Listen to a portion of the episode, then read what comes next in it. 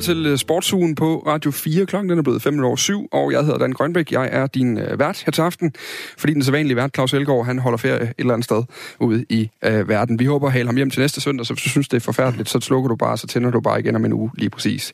Men til gengæld så har jeg gode gæster med i dag. Øh, selvstændig idrætskonsulent hos øh, Idræts, øh, Idrættens Konsulenthus. Henrik Brandt er med i studiet, tidligere sportsjournalist på Jyllandsposten. Hvis nogen kan jo huske øh, navnet fra der. Anders Sten, han er nuværende sportsjournalist. Det foregår på Tipsbladet. I første time, der snakkede vi øh, mest om fodbold, lidt om, øh, ja, det kommer også til at handle om fodbold, det her med udlandet, og hvor øh, store sportsbegivenheder skal ligge henne. I anden time, der øh, skal vi øh, ind omkring nogle andre sportsgrene. Vi skal snakke en lille bitte smule øh, golf, kommer vi til lidt senere, der er en god nyhed der. Og så øh, skal vi altså starte øh, med tennis. Og så skal vi også lige forbi lidt fodbold, hvor vi lige skal forbi det nye stadionprojekt i Aarhus og drøfte det en lille smule. Det er dig, der har øh, den historie med, Henrik Brandt. Øh, det glæder mig til at høre dit, øh, dit syn på lidt senere. Øh, jeg kunne rigtig godt tænke mig at starte med Karoline øh, Wozniacki. Prøv lige at øh, starte med at øh, lytte med her engang.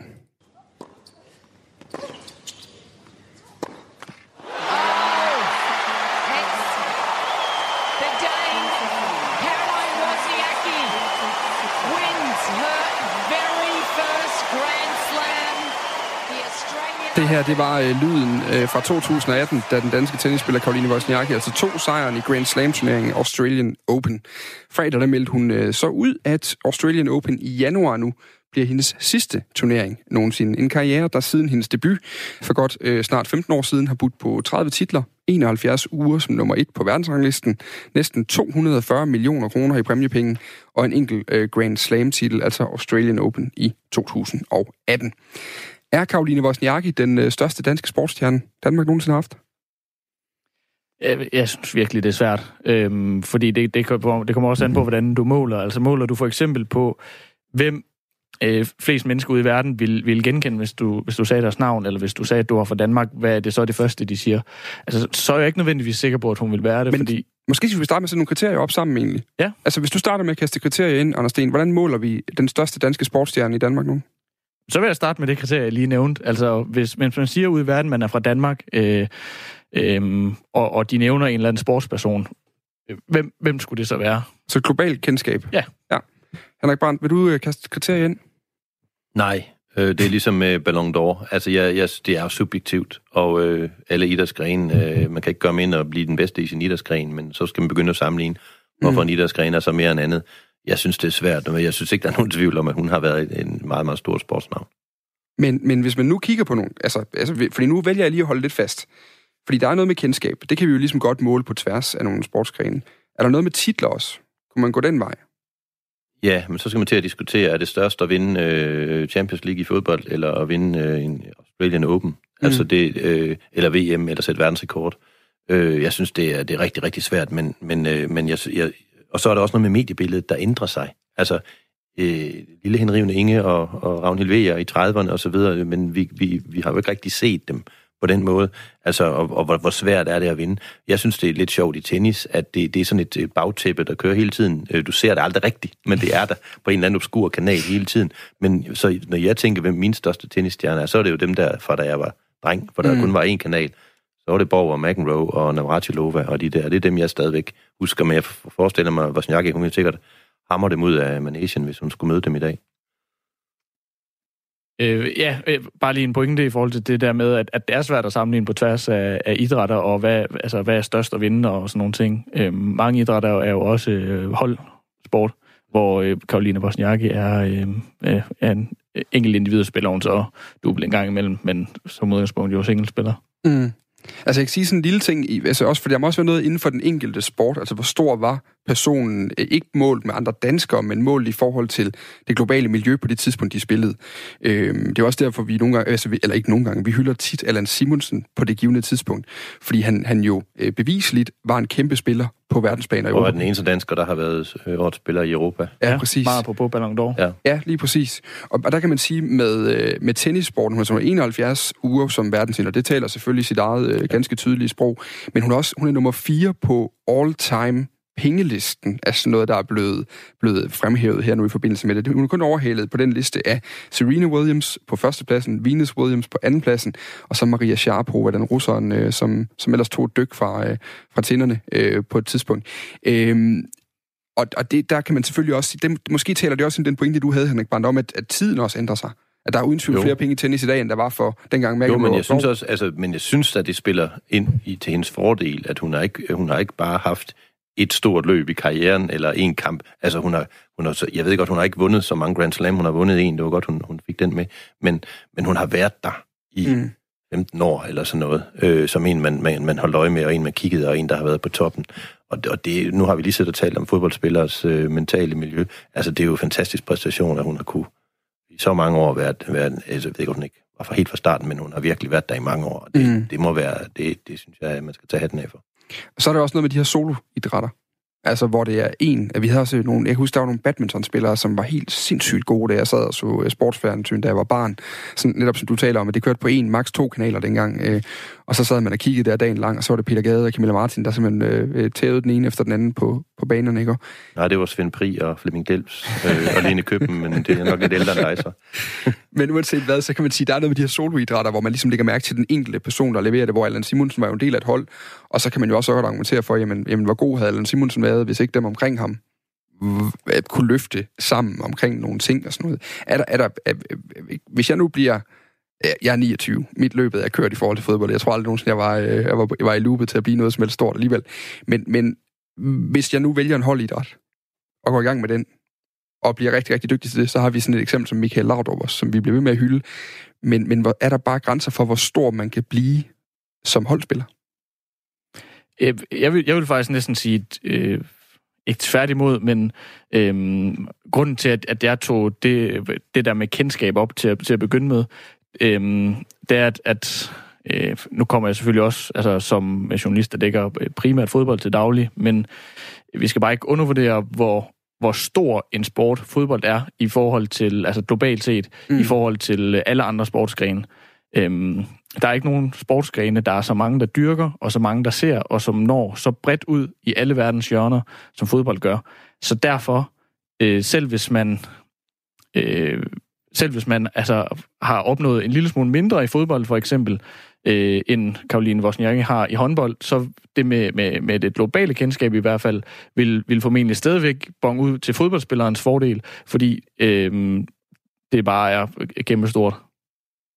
Henrik Brandt? Ja, nu, nu har jeg også min baggrund i atletik, og der vil jeg så sige, jamen der er jo ikke noget, der er så tilgængeligt som at løbe.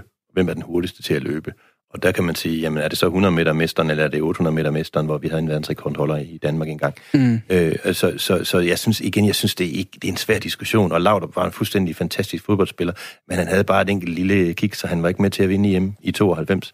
Og det, det vil altid være en plet, at han, han, han jo ikke havde øh, hvad skal man sige, han, han, han stod jo af der, da han troede, at øh, vinden blæste, og det, og det, øh, jeg ved ikke, om han fortrød det, men han var der i hvert fald ikke, øh, da der var øh, den modgang der på det tidspunkt. Øh, så det vil altid være en plet ved ham. Men jeg synes, at, at øh, Wozniacki, igen, vi får vende tilbage til hende, øh, det der med, at hun, hun, der hvor hun udfordrer os danskere lidt, også det, det der med, at hun kommer ud fra den der familie, Mm. øh, hvor de bare sagde, hun skal bare være den bedste, og vi står sammen om det her. Hun gjorde alt det, man ikke må i vores øh, danske mentalitet, og vi sad alle sammen bare og ventede på, at det eksploderede det hele. Det gjorde det ikke. Hun blev vandt på Australian Open. Ja, Ja. præcis. Og det synes jeg, altså på en måde har hun jo også, øh, det er lidt ligesom Zlatan i Sverige, altså hun gjorde alt det forkerte, men altså hun er en fuldstændig ener på den måde, ikke? Mm. Øh, han er der så også uden for banen på en lidt anden måde, end hun er. Jeg vil, jeg vil gerne lige prøve at sætte noget op for jer her nu. For nu har jeg lige siddet og skrevet nogle navne ned på min blog. Og hvis vi nu sætter dem over for hinanden, og så, så er spørgsmålet, hvem er den største? Øh, Lionel Messi? Usain Bolt? Eller Roger Federer? Ja, Sjældent har stillheden været så slående Ja, ja, i det- et radioprogram. det er svært. Øh, Jamen det kommer an på kriteriet. Er det atletisk, så er det jo bold. Er det, er det, er det kunstnerisk, har jeg næsten sagt, så er det Messi. Er det, er Og det, er sådan, er det mest stabilitet som et Schweizer ur, så er det Federer. Ja. Mm. Men der er Messi jo altså også på den, øh, vil jeg ja, sige. ja, og Federer er også omvendt også meget Ja. elegant Ja. øh, kunstner. Ja. Men det er også lige så meget, fordi grunden til, at jeg synes, det er interessant, at de tre over for hinanden er jo det her med, at de er alle tre, altså uanset hvordan du vender og drejer den, uanset om hvad man ikke er fan af eller er fan af, øh, så er de alle tre fuldstændig ikoniske inden for deres sportsgren. man sige. Og kommer til at danne præcedens for mange generationer fremover, når de kigger på, hvem der er de, øh, de rigtig dygtige. Men hvis vi nu forestiller os, at Bolt havde været en kineser, som ikke aldrig udtrykte nogle følelser, eller, eller ikke lavede show, øh, bare havde stenansigt, så ville han måske heller ikke på samme måde være det ikon, som han så forblev. Så det handler også om personlighed. Mm. Nu kan jeg sige uh, god aften til Anders Aarhus Rasmussen. God aften. Journalist, forfatter, tenniskommentator på øh, Eurosport. Øh, nu kan jeg godt tænke mig lige at stille dig samme spørgsmål, som jeg lige har stillet i panelet. Øh, og så kan vi så lige gå til Wozniacki bagefter nu. Øh, jeg ved ikke, hvorfor det skulle handle om tre mænd lige pludselig. Men Roger Federer over for Usain Bolt over for Lionel Messi. Hvem er den største sp- øh, sportsudøver af de tre? Uh, det, altså, jeg er jo en helt forkert at spørge, altså, fordi øh, Roger Federer at fylder jo simpelthen så meget i min verden, og jeg ved, altså, jeg har drømt og elsket og følt min egen krop gennem hans, altså, så jeg er altså fuldstændig, øh, altså fuldstændig væk i hele det der show, at, øh, at jeg, jeg ved slet ikke nok om egentlig om Usain Bolts øh, bedrift og hvor stort det er. Altså, så øh, ja, jeg kommer til at stemme på Federer. Det er godt. De to andre er heldigvis også fuldstændig ligegyldige i den kontekst, vi har lige nu her. Karoline Wozniacki, øh, hvor meget kommer vi til at savne hende i Danmark? Altså, i hvert fald tennis Danmark kommer til at savne hende rigtig meget, fordi hun har jo ligesom gjort, at Danmark sådan har, har kigget på tennis og snakket om tennis, og det er jo en, en enorm lille perifær sport i, i, i Danmark, tennis, hvor det er en stor, kæmpe sport på global plan. Altså, så øh, det der med, at det, det ligesom er blevet sådan en folkebegivenhed at sidde og se en tenniskamp i nogle tilfælde, det har jo været, altså for os, som altid har elsket tennis, har det jo været helt mageløst, ligesom at have en hel nation at dele det med. Så, så på den måde kommer vi til at, sådan at, at savne hende, det vil jeg sige. Er, er hun den største danske sportsstjerne, øh, Danmark har? På nuværende tidspunkt. Hun er jo stadig aktiv indtil januar. Ja, altså, det er jo det første, man skal spørge, det er, det er sådan, hvilke parametre måler vi på? Ikke? Altså, hvis vi kigger på sådan en global øh, gennemslagskraft, og hvor mange genkender navnet og sådan noget, så er hun jo uden sammenligning, vil jeg sige. Ikke? Altså, øh, der, der er hun vel nærmest på højde med altså, Smeichel og Laudrup og sådan. Altså, øh, hun sidder der på, på amerikansk godmorgen-tv og annoncerer sit karrierestop, ikke? Øh, det siger jo noget om, at, altså, hvor fuldstændig sådan hævet over ligesom en øh, Danmark hun er, ikke? Altså, og det er hun jo i, på, i, på alle måder. Det er jo ikke bor i, i Monaco eller Miami eller New York, eller hvor hun har lejligheder, ikke? Og, altså har, har rødder i Polen og gift med en amerikaner og spiller tennis med Obama, og altså hun, hun er jo hun er gigant, altså. Og, og det er jo det, der nogle gange er ret interessant at kigge på fra vores egen lille andedam her. Fordi en ting er, at vi kan blive enige om, at hun har en kæmpe stor position i dansk idræt og i dansk sport. Men når nu øh, showet ruller videre, og VTA-turen, den kører jo øh, videre og så videre, øh, husker man så i tennissporten Karoline Wozniacki? Hun har trods alt kun vundet én Australian Open. Ja, altså, øhm, jeg vil sige, Wozniacki, hun har spillet sig ind i sådan en Hall of Fame. Hun vil altid stå til, altså der er, og det er der flere grunde til. Den ene er sådan, at hun øh, to sæsoner i træk lå nummer et på verdensranglisten. Det, det er altså ret få, der ligesom bedriver det. Altså i al den tid, der har været verdensranglister, der, der mener jeg, at hun ligger nummer 9 på listen over spillere, der har, der har tronet øverst i længst tid. Ikke? Altså og det, længere end Venus Williams, eller længere end Maria Sharapova, eller længere end store navne. Ikke? Og så er der den anden ting, som virkelig har gjort, at hun har cementeret sit navn, det er, hvor utrolig stabil hun har været. Ikke? Altså hun har ikke nok med, at hun har ligget nummer 1 i flere år, og vundet en Grand Slam, og vundet sæsonfinaler.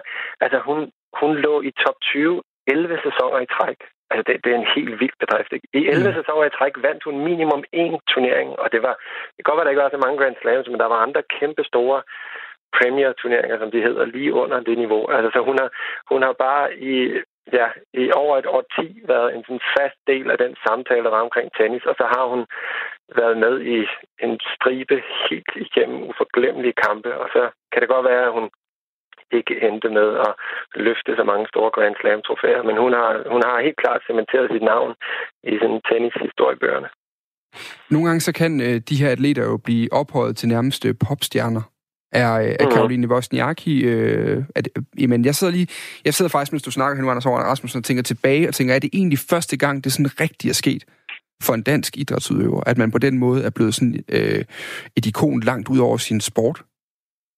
Ja, det er et rigtig godt spørgsmål. Altså, jeg er ikke sådan, øh, jeg er ikke bredt nok orienteret i dansk idrætshistorie til den, men jeg, jeg har faktisk svært ved lige at, at se nogen, der har formået det, hun har. Altså, og det, det skyldes sådan set også, at det har været meget bevidst for hende fra start af. Altså, øh, at få succes på den bane også. Altså, det er ikke sådan tilfældigt. Hun har, hun har syntes, det der sponsorspil og hele...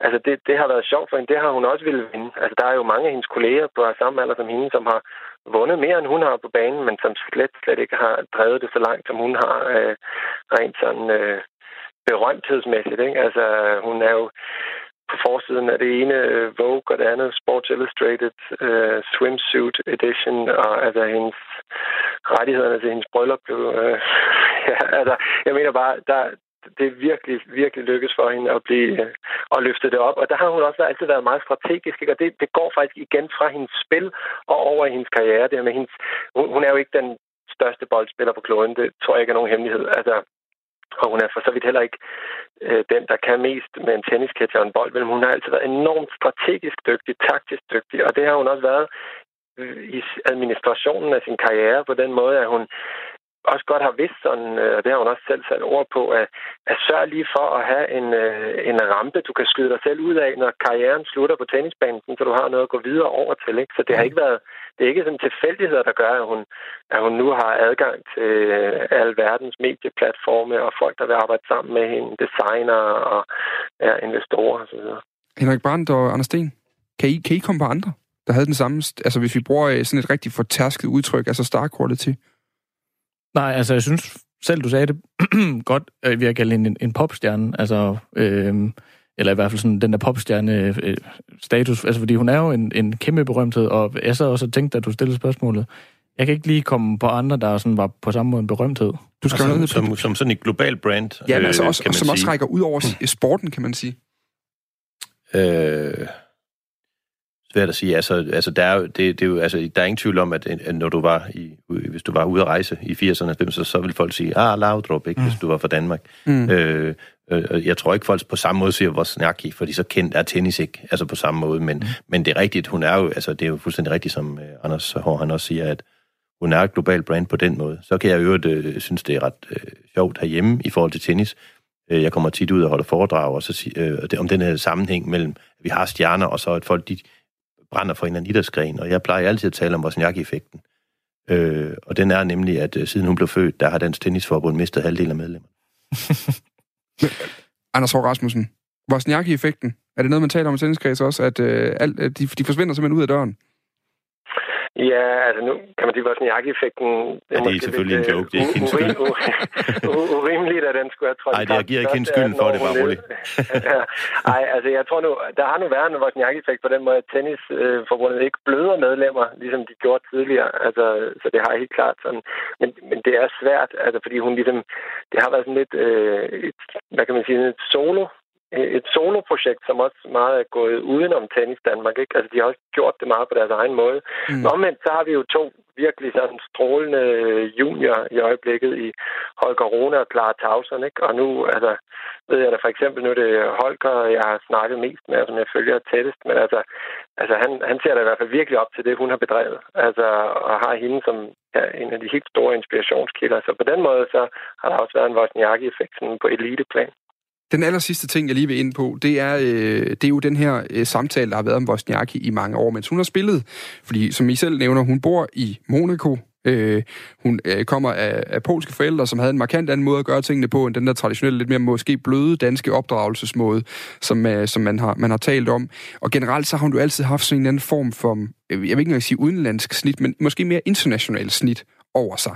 Øh, og det har måske også nogle gange gjort, at det var lidt svært. Altså, hun, hun passede ikke bare lige ind i den danske øh, sportsudøver skabelon, som så mange andre gjorde.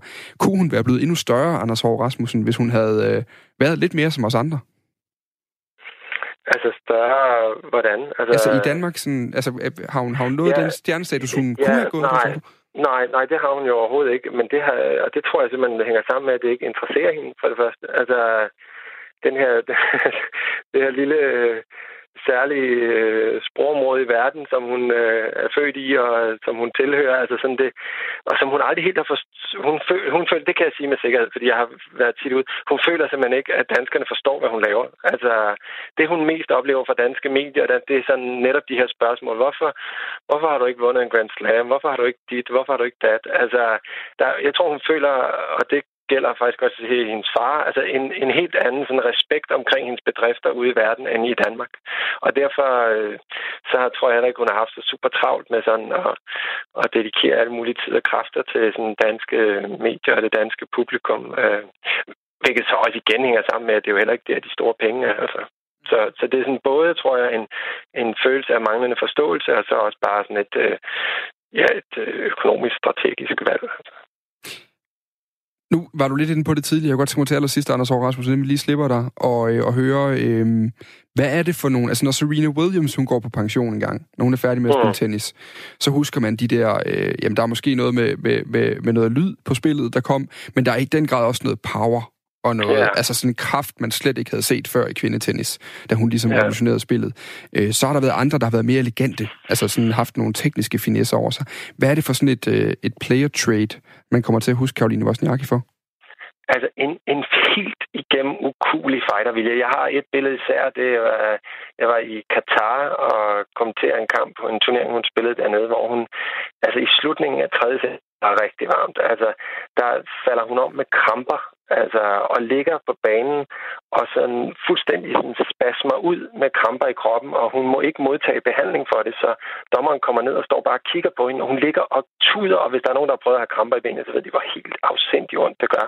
Og hun ligger bare der og får faktisk en advarsel for at trække tiden, og kommer så forstavlet op på benene og spillet videre, og på en eller anden fattig måde, så får hun ikke bare gennemført kampen. Hun vinder den simpelthen, og på vej op mod nettet for at sige tak for kampen, bliver hun igen altså ramt af kamper, og kan faktisk ikke næsten kravle op til net og sige tak for kampen. Og jeg kan, jeg, jeg kan bare huske, at jeg tænkte, det der, det er simpelthen ufatteligt lige meget, hvad hun bliver udsat for, så knokler hun bare videre. Og så husker jeg at snakke med hendes mor bagefter og spørge, sådan, det må have været hårdt at sidde og kigge på, og så sagde Anna, det hendes mor, sagde, nej, jeg vidste godt, det bare var kramper, så der jeg var ikke bekymret. Altså, så det sagde sådan både noget om Wozniackis sådan fighter-mentalitet, og også den sådan familie, det, hun kommer af. Altså, jeg, det, det er virkelig noget af det, jeg tager allermest med mig. Tak fordi du kom med her. Tak, Anders Hård så lidt da. Altså uh, tennisekspert og uh, kommentator på uh, Eurosport, og derudover journalist og forfatter. Lige til allersidst, vi var lige inde på det, Henrik Brandt og Anders Sten, uh, omkring det her med Bosniaki, der var uh, meget udansk, med sådan et meget brugt uh, uh, begreb. Var hun egentlig uh, den der verdensstjerne, vi ikke rigtig fortjent? Jamen altså, som han også siger, at øh, hun har egentlig ikke søgt at blive den der øh, stjerne på den måde. Altså hun er jo en stjerne, hun er, et, hun er bare et, øh, et globalt produkt, øh, som, øh, som, som, og, som ikke har taget den der danske vej, fordi hvis du kigger hjemme i Danmark, så ved vi jo godt, at, øh, øh, håndboldpigerne eller eller sådan noget, de kan, de, kan, de kan lægge gaderne mere øde, end hun kunne. Men det er jo ikke det samme som, at hvis man kigger på en sportslig kvalitet, så kan vi godt se, at hun har været, øh, gjort noget, noget særligt. Du kiggede mere tvivlende, Anders Sten. Ja, men det er fordi, jeg synes, det er et svært spørgsmål. Øh, fordi det forudsætter jo så også lidt, altså, om, om vi ikke fortjener øh, hende. Øhm, men jeg, jeg tror i hvert fald ikke, at, at det er, hvad man sige, dansk øhm, vi sat mentalitet, øh, der har gjort, at hun er blevet, som hun er, eller ja. har fået den succes, som hun har, måske altså nærmest tværtimod, fordi hun er gået i en anden retning. Mm. Har vi husket at sætte pris på det? Har du øh, husket at sætte pris på det? Øh, nej, hverken jeg eller, eller vi har, tror jeg, i, i, i tilstrækkelig grad i forhold til, hvad, hvad hun rent faktisk har opnået. Det tror jeg ikke, nej. Nej. Jeg har nemlig også tit øh, siddet og tænkt præcis det samme. Ja. Jeg sidder og tænkt, øh, man følte sig meget fjern fra Karoline Wozniacki, man følte sig meget tæt på øh, Michael Laudrup af en eller anden grund. Det kan også være, fordi han dukkede op i reklamerne hele tiden for alt muligt. Det kan være. Bjørn ja. Borg, han, han er også stadigvæk kendt, men ikke for tennis. Nej. Nå, vi skal videre til uh, næste emne. Der er lige et par korte ting, vi lige skal omkring.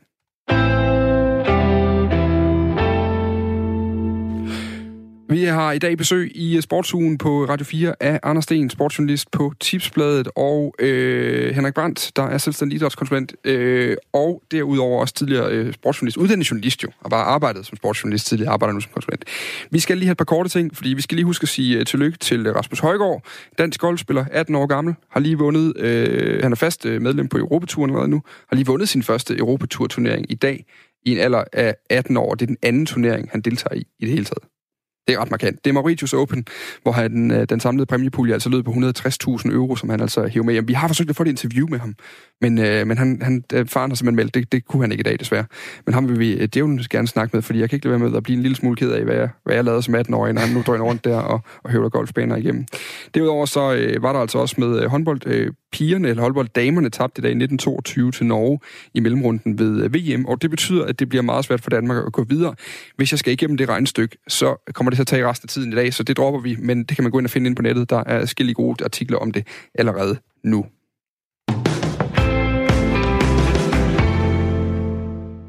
Og så skal vi videre til et andet emne, og øh, jeg synes, vi skal tage øh, stadion i øh, Aarhus, de her, fordi det begynder for alvor at lugte af, at Aarhus endelig får et nyt fodboldstadion. Her den forgangne uge, der gik øh, det sådan alvor ind i en øh, alvorlig fase, fordi Øh, ønsket er nu blevet til en øh, donation fra Lind Invest og Sallingfonden på 500 millioner kroner, øh, og så ser det altså for alvor ud til, at der er kommet vind i sejlene på projektet. Som vi flere gange har fortalt der på Radio 4, så er der lagt op til meget mere end et fodboldstadion. Kongelunden er projektet blevet døbt, og det dækker ud over stadionbyggeri, også over en plan for området ved Mindeparken og vedløbsbanen, og også over boligbyggeri og rigtig mange andre ting, kan vi roligt sige. Henrik Brandt, du vil gerne tale om det her projekt i dag. Hvorfor øh, vil du gerne tale om det? Jamen, øh, det er jo ikke hver dag, der, der, der kommer en fondsdonation på øh, en halv milliard. Øh, potentiel donation, som der står i pressemeddelelsen. De har ikke sluppet pengene endnu. Men de har jo ligesom indikeret, at det kommer de nok til, hvis øh, det går i en retning, hvor de kan se sig selv i det. Det synes jeg, der er spændende, at øh, man har... Altså, vi har fonde, der spiller en stor rolle i idrætten, men øh, så stor en, en, en øh, donation her, den, den er sjældent. Jeg har dækket forskning, tidligere videnskab, hvor fonden jo også spiller en kæmpe stor rolle, når der skal laves nye projekter. Og jeg har tit øh, sådan, at jeg ikke kan lade være med at sidde og tænke på, om det er rigtigt og sundt, at der er så store øh, økonomiske ressourcer, som kommer, øh, kommer sådan, sådan nogle steder fra. Hvad er dine tanker om det? Jeg har ikke besluttet mig omkring det, skal jeg huske at sige, men, men det er tit sådan undrende, der dukker op. Hvor afhængig er Jamen, vi af ja, det men her? jeg ved godt, man kan have det der overordnede politiske øh, syn om, skulle de... Nu, nu er den ene er jo ikke en fond, han er faktisk en mand, der har, Det er har tjent penge, og Næste, det, ja. det har Salling så også jo. Men, men altså, det, det, øh, så, så, så skulle de hellere have betalt dem i skat, og så skulle samfundet have bestemt osv. Men det korte og lange er, at det, det ville ikke have været muligt for Aarhus Kommune at, at løfte det her. Øh, og, og, og der kommer til at... Øh, der kommer nogle, der kommer ligesom, isen bliver brudt nu, og man har talt om det her i mange år, og, øh, og det er spændende. Øh, og det er, også, det, det er måske også spændende i sådan generelt, ikke kun i forhold til Aarhus, men, men kan man på en eller anden måde se det her private offentlige begynde at spille lidt mere sammen omkring nogle af de store. Altså, der, man taler, DBU har også været ude og snakke om, at de har brug for et stadion til 50.000. Øh, Jeg tror ikke, de har brug for det, hvis de selv skal betale. Øhm, så, så, så det er lidt spændende i forhold til, til de her ting. Hvordan kan man skrue sådan nogle projekter sammen? Hvor stort skal det være, Henrik Brandt? Der er blevet Jamen, snakket øh, om 20... Altså, DBU han der er også, de har, der har sagt, at de gerne vil have stadion i provinsen, i hvert fald med plads til 25.000. Ja, altså nu vil jeg godt sige, at jeg, jeg har to. Altså det, den ene ting er for det første, at, som du selv siger, det bliver meget hurtigt fodbold. Det fylder bare det hele. Det bliver meget hurtigt til et nyt fodboldstadion. Ja. Jeg har altid kaldt det idrætsparken. Og det vil sige, og nu kommer vedløbsbanen også med, jeg ser det som et meget øh, større kompleks, og det er rigtig, rigtig vigtigt, at det ikke kun bliver 15-20 fodboldkampe, der kommer til at styre både driften og designet af det område derude. Og det er faktisk der, hvor jeg personligt synes, at det er rigtig spændende, at Sallingfonden er gået med ind. For Mm. det er også den vinkel, de er gået ind, Mm. øh, ind i her. Øh, hvor stort skal det være? Jamen 25.000 øh, vil det være, efter min mening. Nu har vi hørt i mange, mange år om, om de her atletikbaner og det øde tomme, øde vindblæste stadion, hvor man ikke kan spille fodbold. Og så synes jeg, det lyder fuldstændig horribelt at bygge stadion til 25.000, øh, som bliver endnu mere tomt og øde og vindblæst. Og der er masser af empiri på, at et stadion i sig selv skaber altså ikke tilskuerne. Jeg sad her til aften og så øh, AGF Lyngby, inden vi gik i gang med... Præcis. Og, og, Mangler vi kun 19.000, øh, så er de fyldt. det så sådan ud i hvert fald. Ja. øh, Jan Skorby, du var på stadion. Jeg skal lige først og fremmest bede dig om at skrue lidt ned for højtaleren i din uh, telefon. Ja, men det har jeg gjort nu. Ja, men det er fantastisk. Øh, Jan Skorby, han er altså chefredaktør på Aarhus Stiftstidende på Thailand. Øh, hvor, hvor, mange, hvor mange tilskuere, øh, jeg vil ikke engang sige, hvor mange der var på stadion, hvor mange manglede i aften?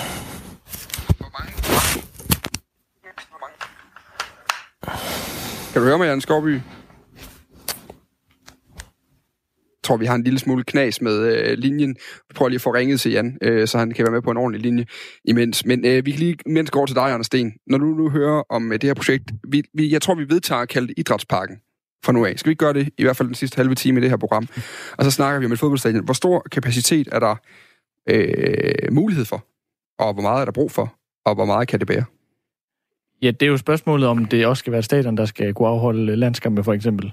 Øhm, hvis det kun skal være et fodboldstadion til AGF, så er 25.000, som Henrik også siger, skudt langt over målet. Altså, øh, jeg har lige øh, været inde og tjekke tallene. I den her sæson, så har AGF indtil videre haft 11.678 øh, tilskuere Hvilket er, er faktisk øh, noget af det højeste, de nogensinde har haft. Ja, det er øh, 35 procent mere end i sidste sæson. Øhm, og det vil jo ikke engang fylde halvdelen af, hvis der var 25.000. Øhm, og jeg har også sådan, altså... Øh, mit indtryk var, at, at øh, er, at noget af det, AGF-fansene gerne vil have, er et mere intimt stadion, altså hvor, hvor man altså sidder både tættere på hinanden og tættere på, øh, på øh, det, der foregår på banen. Øhm, og det får man jo ikke, hvis man, hvis man får en, øh, en arena, der, hvor, hvor man ikke engang fylder halvdelen af, af, af sæderne ud i, i de fleste kampe. Øhm, så ud fra det perspektiv, så er 25.000 jo i hvert fald alt for stort. Men jeg kan selvfølgelig også godt se, at der er noget, noget tillokkende i at, at sige til DBU, at de kan lægge nogle landskampe her. Mm. Altså, jeg, nu har vi lige siddet og talt om Katar og VM i fodbold, hvor de bygger, er det 8 eller 9 eller 10 stadion, som de overhovedet ikke har brug for. Øh, og, de, og, og vi siger, jamen, de her white elephants, som man, man taler om i, i forbindelse med store sportsbegivenheder, så kan vi sidde og rynke på næsen af, hvor mange der ligger og strøget ud over Ukraine og Polen, der havde EM, eller Portugal, der havde EM, eller Rusland, der havde VM, eller Brasilien, der havde VM. Og det er ikke småting. Øh, og der synes jeg egentlig, det er temmelig mærkeligt, at DBU går på banen med den der melding. Fordi jeg ved godt, at de siger, så kan vi søge VM i kvindefodbold. Men der er lang vej til, at de får det for det første, og for det andet. Det er jo aldrig øh, den kamp, der skal spilles på det stadion, fordi den største stadion skal være på 60.000 ifølge FIFAs kriterier. Det vil jo blive øh, Portugal mod Schweiz, og der tror jeg altså ikke, vi får brug for 25.000 pladser. Så det er kun for at kunne vinde, det er kun for at kunne byde, det er ikke fordi, vi har brug for det. Mm-hmm. Så, så jeg synes, jeg, jeg vil rigtig gerne have et stadion til 25.000 i Aarhus, hvis der er brug for det. Men jeg synes, vi skal starte med at få fyldt det. Få rift om sæsonkortene, lad den gå i arv fra generation til generation, ligesom i Manchester. Og så lad os udvide, hvis det bliver behov for det. Nu tror jeg, vi kan sige god aften til Jan Skovby, hvor du faktisk kan høre os, og vi kan høre dig. Det er fremragende. Fantastisk. Øh, jamen, jeg kan jo lige tage det spørgsmål, jeg ville have stillet dig før, Jan Skovby. Jeg sad og så ja. AGF Lyngby her til aften. Øh, det var lige før de der reklamebanner hen over øh, tilskuerpladserne, de fyldte mere end tilskuerne. Øh, hvor mange manglede der på stadion i dag? Øh, der manglede, det kommer an på, hvad det er øh, i forhold til hvad. Øhm, men hvis vi prøver til at fylde stadion 25.000, så mangler der faktisk 19. Der var lige godt øh, 6.319 eller sådan noget, tror jeg, der var. Men Når, når vi nu snakker, eller når, det er jo ikke engang os, fordi øh, både Henrik Brandt og Anders Sten har deres tvivl ved et stadion til 20-25.000. Har du din tvivl ved det samme projekt? Øh, ja, altså både og. Jeg, har, jeg, har, jeg er helt med på ideen om, at hvis man skal bygge et stadion, skulle man så ikke prøve at bygge det til for eksempel øh, 15.000. Hvis vi kun tænker på fodboldlæger, skulle man så ikke prøve at bygge et stadion til 15.000, hvor det måske, man kunne opleve, der er udsolgt lidt oftere. Altså en gang i år har der været, øh, i hvert fald en af de sidste mange, mange år har der været udsolgt. Det var da vi øh, fejrede vores 225 års fødselsdag og gav gratis adgang. Så nåede vi jo faktisk op på øh, 22.000. Ellers så ligger de jo og svinger ned om de der 10-15.000. Øh, Det er jo lidt ligesom Manchester United. De kunne også godt bygge øh, Old Trafford endnu større. De kunne også godt bygge en, en del oven på den ene tribune, så der vil plads til øh, endnu flere.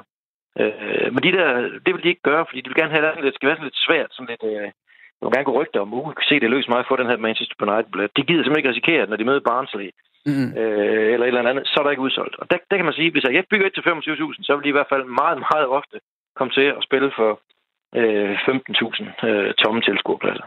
Problemet for, i den her situation er bare, at det er jo ikke kun et spørgsmål om at bygge stadion til AGF. Øh, det her bliver også et stadion, som skal bruges til, øh, til store koncerter, for eksempel. Mm. Øh, det er jeg ret sikker på. Og jeg er faktisk også ret sikker på, at de kommer til at gøre noget, hvor de også kommer til at bygge stadion sammen med en, en ny og større øh, arena, øh, som bygger sådan en, en mini-boksen øh, i Aarhus, hvor måske kan være 10.000 tilskuere derovre.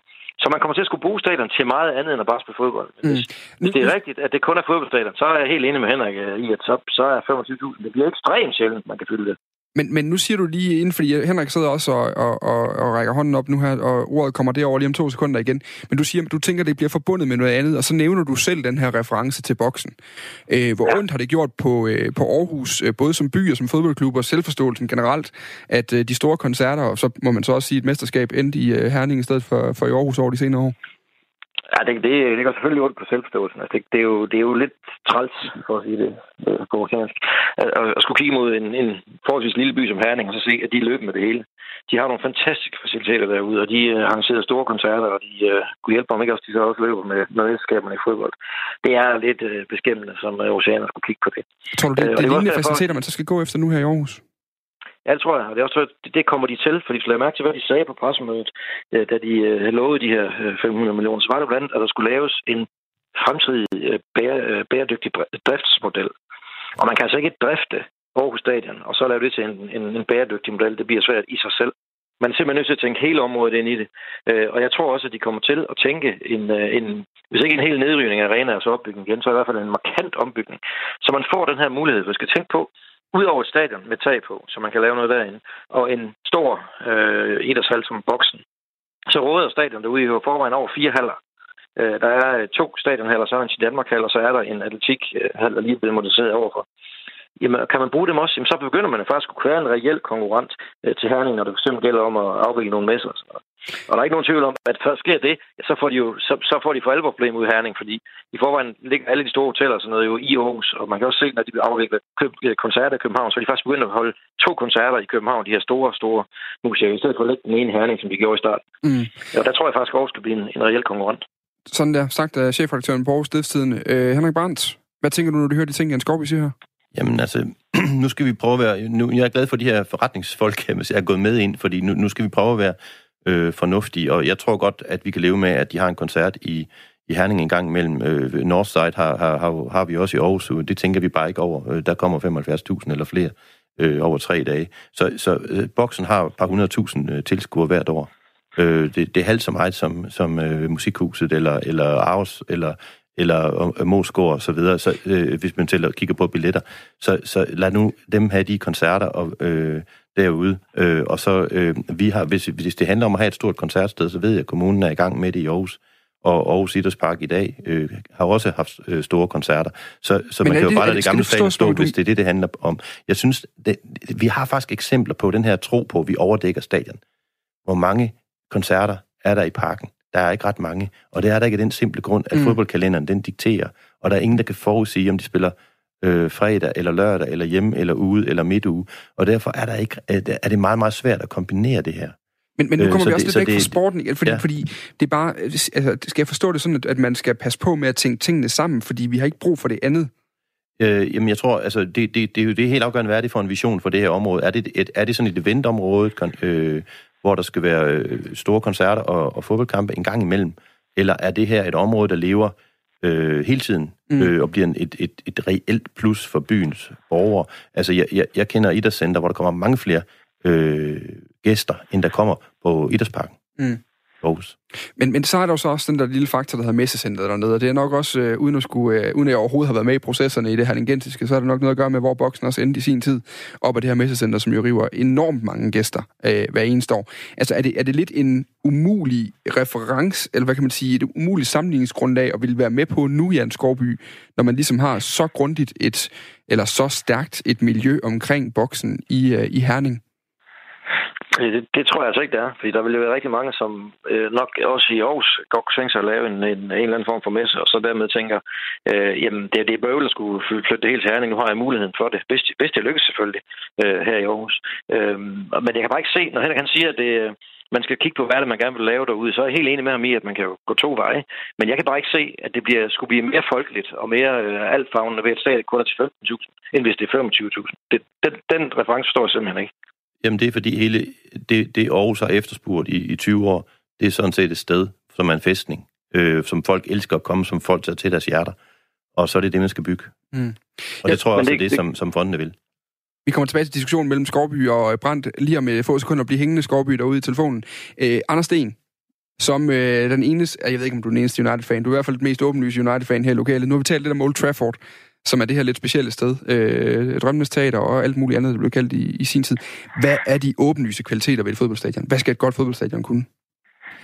Øh, det skal være et sted, hvor øh, der er en god atmosfære, øh, ja. højlydt, øh, og hvor, hvor lyden kommer øh, godt rundt, øh, hvor den ikke siver ud i, i, øh, i den blå luft, bogstaveligt talt. Øh, og øh, og altså, man må gerne være, være så tæt på, øh, ja, så meget som muligt. Øh, altså, det vil sige både de andre tilskuere og, og det, der foregår på banen.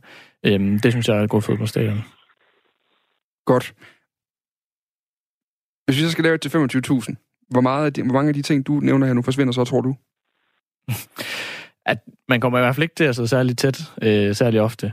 Øh, og, og altså, det er jo det, der er hele problemet, hvis man skal lave et til, til 25.000. Altså, så, så bliver det måske, øh, måske nogle koncerter, hvor, hvor man kan fylde det op. Øh, måske nogle landskampe, øh, men altså, som, som Jan også sagde, altså, det er en gang inden for de sidste, jeg ved ikke hvor mange år, hvor de kunne samle 22.000, Øh, og, øh, og det var fordi, der var gratis billetter. Øh, så, så ren og skær fodboldmæssigt, øh, der er 25.000 alt for meget.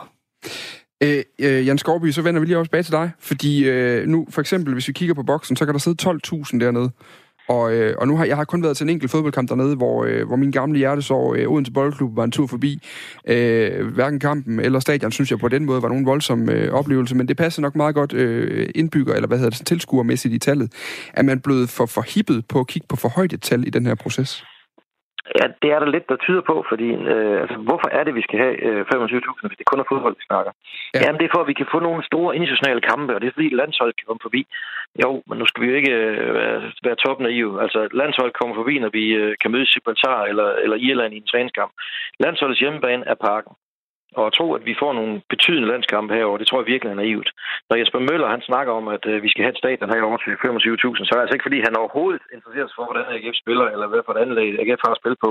Det er en alene, fordi så kan han søge øh, kvinde-VM øh, i 2026 eller et eller andet retning. Mm. Øh, og vi skal altså ikke bygge et stadion herover efter at DBU kan søge kvinde-VM. Det er jo, det er jo gale Mathias. Vi skal bygge stadion, der passer til det, der i øvrigt skal ske ude i området derude, og, og, og stadion, der passer til den øh, fodboldinteresse, der er i Aarhus. Og man kan jo håbe, at AGF de kravler op øh, i toppen på lidt mere øh, permanent basis. Øh, øh, og så vil der helt sikkert komme flere end de der 10-12.000, der er lige nu. Det tror jeg, man, kan, man skal regne med. Men man skal være ja, være jubeloptimist for at tro, at man kommer bare i nærheden af 25.000. Altså, jeg kan huske Flemming Østergaard, da de byggede parken, der sagde, at det er bare lurer mig kalde mig Gorman Bjørn. Om, øh, om 10 år, så er der fast øh, 25.000 FCK's kampe. Men det er jo ikke sket, og FCK har jo vundet mesterskabet på striber på stribe. Ikke? Øh, Der kommer 25, øh, når de møder øh, et godt hold i, i Champions League-kvalifikationen eller i, i selve fuldspil. Der er jo ellers ikke så lige, når de møder Brøndby. Men ellers så er der jo ikke i nærheden af at være så mange tilskuere. Det er altså et helt andet underlag, de har i København. Mm. Virkelig, altså, man, jeg, jeg, kan ikke forestille mig, at man kan komme op bare i nærheden. Bare i nærheden af 20.000 ville Mm. være sensationelt her i år. Så det, det, er, det er lidt at skyde over mål, hvis man bygger stadion til 25 til min vurdering. Men nu endte jeg lige med, og jeg vil lige rette mig selv, for jeg fik kaldt øh, FC Midtjyllands hjemmebane for boksen lige før. Det er selvfølgelig MCH Arena. Øh, det, var, det var min fejl. Jeg håber ikke, jeg har få- gjort for mange for sure derude nu. Hvad hedder det? Men, men, øh, men der er en pointe i det her, Henrik Brandt, måske, fordi ender AGF som fodboldklub, som gerne vil skabe en god stemning for deres fans og en god atmosfære omkring AGF's hvide trøje, når den løber på banen på hjemmebane. Øh, kan de ende som taberen i et spil, hvor det også handler om koncertgæster og om en øh, kongelunden, i stedet for det handler om et fodboldstadion? Jamen, det håber jeg ikke, de gør, fordi det vil være utrolig ærgerligt, når vi nu endelig har chancen. Men er det en overhængende Øh, risiko lige nu? som Nej, det tror jeg ikke, fordi jeg tror, det, det er jo det, der driver øh, processen, og det, jeg håber så også, at AGF øh, trods alt øh, hæver stemmen og siger, hvad de har behov for. For ellers synes jeg faktisk, de svigter deres egen fans. Øh, det bliver jeg nødt til at sige, fordi det er deres fans, der gerne vil have et stadion, hvor det er spændende Mm. at se fodbold, og så skal man give dem det. Men det kommer altså ikke til at ske. Jacob, både Jacob Nielsen og Lars Foné øh, har sagt til mig på nylig, at de går altså efter stadion på, på de der 20-25.000. Jeg synes stadigvæk, at det er et svigt af deres egen fans. Ja, det, det kan sagtens være, det er. Det kan sagtens være, at vi ender der. Men, men, men jeg tror ikke, det bliver ikke AGF, der kommer til at tale ned til 15.000. Det gør, det gør det ikke. Helt Nu må de gøre det, Jan. Ja, vi kan prøve. vi er godt i gang i hvert fald. Øh, jeg skal lige sige, at du lytter til, øh, du lytter til Sportsugen på Radio 4. Øh, jeg hedder Dan Grønbæk, jeg er verden i det hele. Henrik Brandt diskuterer med. Id- øh, Selvstændig idrætskonsulent Anders Sten, sportsjournalist, sidder også med. Og så har vi Jan Skorby, chefredaktør på Aarhus Stiftstidende med på en telefon. Vi taler om, øh, om stadion i Aarhus og de stadionplaner, der er øh, her. Og vi er lidt inde i omkring det her med AGF øh, kan ende med, at øh, det faktisk bliver for stort et stadion til, til de behov, øh, de har, og til de ønsker, øh, de kan have. Øhm, nu, tidligere der fik jeg et spørgsmål sendt af min, øh, min redaktør, øh, Jan Skovby. Han hedder Rasmus, han er sportsredaktør her på kanalen. Og han skrev, du skal huske at spørge øh, Jan Skovby om, om det her det ikke kan ende i en øh, Aarhusianer-historie. Jeg vil gerne lige have, at du starter med at forklare mig og øh, resten af Danmark, hvad er en Aarhusianer-historie?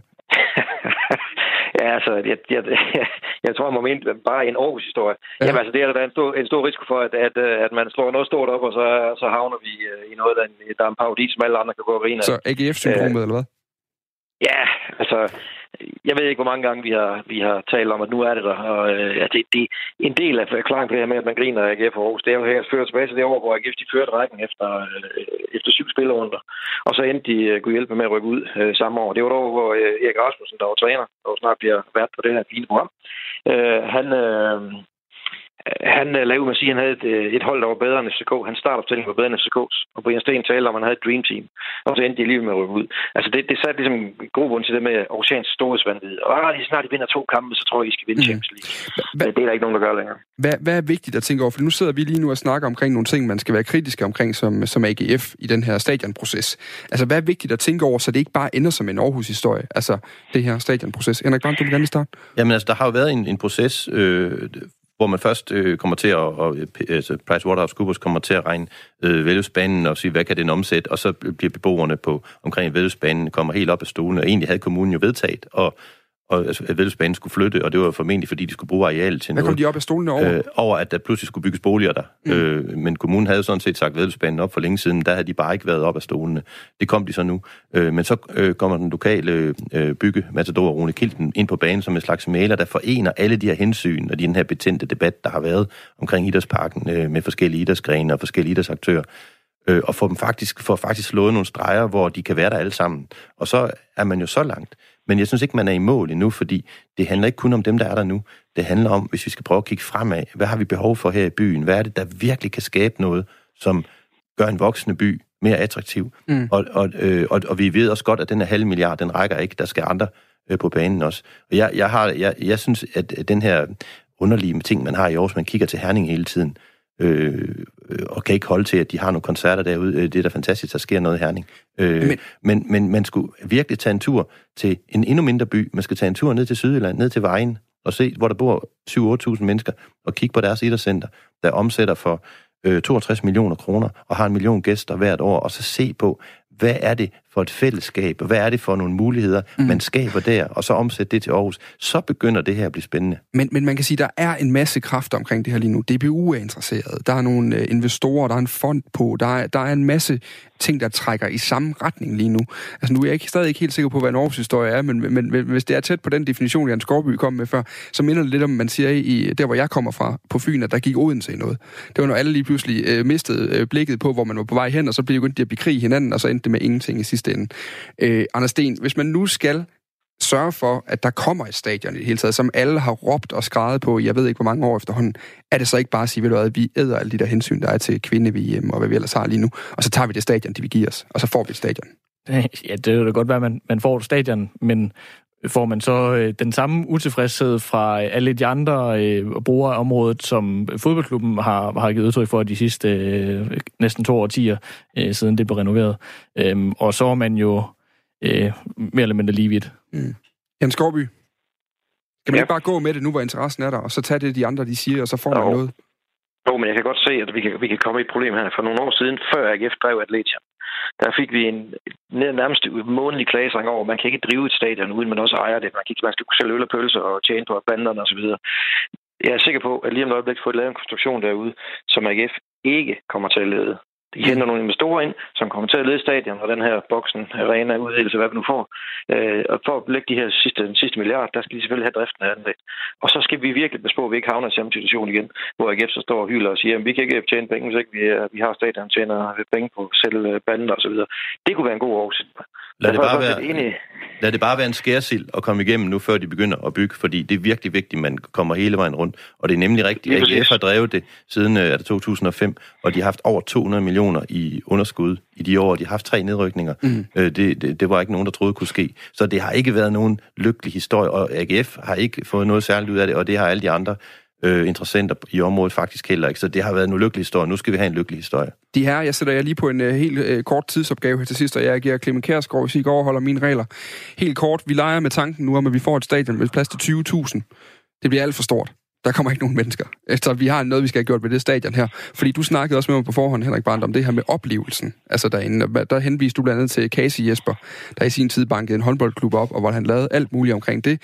Mange af de folk, der lavede håndboldkampene for AG dengang, de laver i dag kæmpe store arrangementer for, øh, for, for e-sport, som jo også kører ganske glimrende. Anders Sten, vi har det her store, lidt halvtomme stadion i gang imellem, fordi AGF ikke helt er blevet ramt af AGF-effekten endnu. Hvad, øh, hvad skal der gøres for, at øh, stadionoplevelsen kan løftes i sådan en arena? Øh, jamen, så kan jeg jo gentage noget af det, jeg har sagt. Altså, øhm, det skal være mere intimt. Så, Øhm, så vi skal sætte alle sammen på den ene langside? nej, nej, men øh, kapaciteten skal passe til, hvor mange mennesker, der kommer til, Hvis det nu er til AGF's 20.000, kampe. hvad gør vi så på de kampe? Altså, det, det, vi, det, vi siger, at vi laver stadion til 20.000. Mm. Mm. Der kommer stadig kun, var det 9 i dag? 6 i dag? 6.000. 6.000. 6. Hvad gør vi så? Hvad kan man gøre? Nu laver vi bare din åben brainstorm til fordel for AGF. Øh, det hjælper De jo, hvis AGF så vinder nogle kampe. Okay. Jamen, Jamen, det hjælper jo allerede nu, hvor de har vundet nogle kampe, men nu har de ja. heller ikke betalt. Men de kunne jo faktisk fylde stadion her, øh, og har faktisk øh, haft bedre fat, end de længe har haft. Mm. Men så det handler jo også om, hvad er det for et show, man leverer. Og nu, nu, nu skal vi ikke kun tale Aarhus, fordi vi kan, vi kan få os svin med alt for store stadions i Danmark. Men hvad er Øh, det vi så for et show, Noget vi af skal- den hvad ringeste kan vi gøre? kapacitetsudnyttelse i Superligaen. Jamen, man skal starte med at lade være med bare at stikke fingrene op i jorden, som man har gjort i divisionsforeningen, og sagt, der skal være plads til 10.000, uanset hvor lille byen er. Og så skal man lade, lade, netop ikke lade den her store mænd med store visioner drive det her, fordi det går galt. Altså, vi har lige, Esbjerg har et, glimrende stadion. Det har aldrig været udsolgt til Superliga. Øh, Silkeborg var det, de ville egentlig gerne have haft lidt mindre. De fik et okay stadion. Det er faktisk lavet, sådan det ser lækkert ud, selvom det er tomt. Øh, det kan man selvfølgelig gøre, men stadigvæk er det jo spild at investere i tomme sæder. Det er mm. sjovere at investere i Men de indhold. her, I leger simpelthen ikke efter mine regler, fordi ja, vi, vi leger med tanken om nu, vi har et stort stadion, Ja, men- der men- er relativt tomt. Ja, Hvad kan vi gøre Ja, for den vi kan oplevelse? gøre det, vi siger, kommunerne, kan- som de faktisk også lidt har gjort i år, de har sagt, jamen det er professionelle fodbold, det her. Det er jer, der er i underholdningsbranchen. Så må I betale for jeres, øh, for jeres øh, facilitet. Vi skal ikke, det, skal være, et- det skal ikke være et kommun- kommunalt kapløb, for det giver ikke noget incitament til, at de rent faktisk skaber det indhold og laver den produktudvikling, der er nødvendig. Og det er faktisk et, en, en, kommunerne har været med til at ødelægge mm. øh, produktet, fordi man har bare bygget uden at stille krav. Det havde faktisk været bedre, hvis man havde sagt, nogle af de, alle de her tv-penge, der kommer ind, øh, eller, eller de her klubber, der vil bruge det, de skal selv være med til det, så de har et incitament. Det har de altså også i de andre ligaer, vi, vi sammenligner os med. Godt, Jens Skovby. Anders Sten, du må gerne lige hurtigt. Øh, af. det, var, det var bare lige for at samle den op, øh, som Henrik sagde, med, med Silkeborgs øh, stadion, som jeg faktisk altså, synes, især når man ser det på tv, øh, så virker det ikke lige så tomt, øh, fordi at de der øh, sæder, de har forskellige farver blandt andet. Øh, og jeg var selv sådan på forhånd, da jeg hørte, de skulle lave det, så tænkte jeg, ej, det ser simpelthen så dumt ud. Men jeg synes faktisk, det fungerer i forhold til at give et indtryk af, at det ikke er lige så tomt, som det ser ud på mange Superliga-stadioner. Jens Skovby, får vi brug for Harlequin-sæderne i øh, Aarhus? Ja, det er der en kæmpe, kæmpe risiko for, hvis de bygger til 25.000 i hvert fald. Der tror jeg, der skal mere end farver til, for det virker som, som, som det er fyldt. Altså, de snakker om en eller anden model, hvor de så kan blende den øverste øh, del af stadion af de gange, hvor der ikke, er, øh, hvor der ikke kommer øh, 25.000. Men altså, jeg har svært ved at forestille mig, at det skulle kunne lade sig gøre så effektivt, så det bliver, så det bliver intimt og godt, som Henrik efterlyser. Men hvad skal vi så gøre? Sætter vi fadølspriserne ned, eller giver billetterne væk, eller tilbyder alle Og kommunale ansatte, at de kommer gratis ind, eller hvad gør vi? Så lige husk, at AGF har de bedste tilskuertal, de har haft de seneste øh, 10 år lige pt. Mm. Øh, og, de, og de kravler øh, helt skidt i den rigtige vej øh, tilskuermæssigt og spillemæssigt og resultatmæssigt. Og det er klart, kommer de op og kommer til at spille med om noget af det, der er sjovt, øh, jamen så vil der også komme flere tilskuere. Vi skal bare ikke være dumme at tro, at der kommer 25.000. Så en kombination af øh, øh, det, det er et bedre AGF-resultater, og så øh, et fornuftigt prisniveau på de her billetter. Og så skal de fortsætte det her arbejde med, at de laver et, til forskellige grupper ind til forskellige kampe og prøver sådan at, at gøre dem interesseret i det. Altså, til kampen efter vores øh, fødselskamp der, der, der, var det, der kaldte de det studerende. Der, der var altså, jeg tror det var 3.500 studerende op på universitetet. Der var så mange, der ville med, at de slut måtte øh, sige, nu er der ikke, ikke er plads til flere. Mm. Øh, det er den slags, de skal, de skal begynde på. De skal være meget mere øh, udfarende og, og gøre ri- rigtig meget mere for at gøre det her til hele regionens hold, hvis de gerne vil hæve øh, tilskuertal. Henrik Brandt? Jamen, det er også bare det her med, altså, det er jo ikke nogen øh, menneskerettighed, at alle kan få en billet til en fodboldkamp. Der må faktisk Nej. godt være udsolgt en gang imellem. Ja, og det er der det også det. til alle mulige andre kulturarrangementer, så øh, det vil kun være godt. Det bedste, det bedste, man kan gøre ved et øh, produkt, det er at gøre det så efterspurgt, der er kø udenfor. Er det ikke sådan, man plejer at sige? Lige præcis. Godt. Øh, I sidste ende, og nu vil jeg faktisk gerne gøre det helt kort, fordi vi har to minutter tilbage, og jeg har stadig ikke rigtig været med. Øh, Vi havde Harlequin-sæderne, og så var der øh, Henrik Brandt. Jeg synes stadig, jeg mangler en idé for dig. Vi har et tom, stort tom stadion. Du, de ringer til dig. Du er øh, idrætskonsulent. Så siger de, Henrik, hvad filen gør vi? Der er kun 6.000 mennesker, vi har plads til 20. Der er så tomt, at ikke engang vores blændede overside på stadion kan redde det. Jamen, hvis de Hvad har lavet, øh, de har så et stat til 20 nu, øh, øh, så det, det kunne jeg godt tænke mig at lege med i dag, med, Ja. med en anden, en, en anden driftsform, fordi altså, tribunerne er jo en ting. Det, det, det, det der er interessant, det er alt det andet, hvad der sker hele tiden. Hvad, hvad vil du så sætte gang i, for eksempel? Øh, er det, er det Jamen, det kan jeg ikke nå på to minutter, men der er masser af muligheder. Altså øh, for, for at skabe et helt andet øh, øh, aktivitetsniveau og et helt andet øh, hvad skal man sige, ejerskab, øh, end man har nu. Og det, det er noget af det, jeg håber, der kommer ud af den her proces. Og derfor er jeg glad for, at de der fonde, de, de er Mm. lidt af tovholder nu. Så vi skal ud over den der gode gamle... Jeg Det skal tror, ikke kun være fodbold, øh, fodboldbehov, og, og, og, at vi elsker fodbold, det skal ikke kun være det, der styrer den her proces. Det er det, der går galt, Anders, når det går galt. Anders Sten, går man ikke til fodbold for at se fodbold? Og ikke så meget for at se show i pausen? Jeg Jo, jo, gør, selvfølgelig. Men, men altså, vi må også erkende, at danske fodboldseere er ikke, som de er i England, bare for at sige et eller andet. Altså, nogle gange så skal Altså, der de, andre de ting der til. to timer, de spiller fodbold 20 gange om året, der er selvfølgelig fodbold, der ejer det, men det er alle de andre timer, vi skal kigge på. Mm. Men kan vi få flere ind til fodboldkampen ved, og øh, jamen det ved jeg ikke, den gode gamle træk, det er jo cheerleader, Jan Skovby. Hvad kan man gøre Nej, inden kampen? Dem har vi haft. Nej, dem har vi haft. Det, det duer ikke. Det er ikke derfor, folk kommer. Men de skal i stedet for sørge for at sige til deres spillere, øh, I, I er på kontrakt, og så være kontrakt hos os, det er altså lidt mere end bare at komme og træne en eller anden time formiddag, så kan spille Playstation resten af dagen. Det er altså også at tage ud i nogle af alle de der samarbejdsklubber, de har. Og sige, i dag der kommer øh, Bachmann og øh, Patrick Mortensen, der står for træning i de her u 12, 14, 16. Og så sørge for at skabe en interesse for det her. Fordi det er jo bare, det er jo for, de er godt nok de byens hold, hvilket jeg også synes, de er. Men de er sgu ikke regionens hold. De er nødt til at blive meget mere, de er nødt til at komme meget mere udefra. Hvis, det, hvis der møder nogle spillere op og træner de der små poder, Mm. så vil de jo elske at komme ud. Jeg, jeg trænede en gang på 12 hold herude oh. i, i Røde, hvor jeg bor. Og der skal love dig, da jeg fik nogle spillere ud og, og, og træne dem, der gik de alle sammen i AGF-trøjer frem til. De skiftede alle deres midtlandstrøjer, hvor man bagud ud med AGF-trøjer. så kendte Tak de for de tiden. Skovby. Tak for tiden. Det var dejligt at have dig med. Så fik vi også serveret det sidste til Midtjylland. Jeg kan lige nu at sige uh, pænt tak for i aften til Anders Sten og til Henrik Brandt. Selv tak. Det har delt været en fornøjelse med et panel som jer.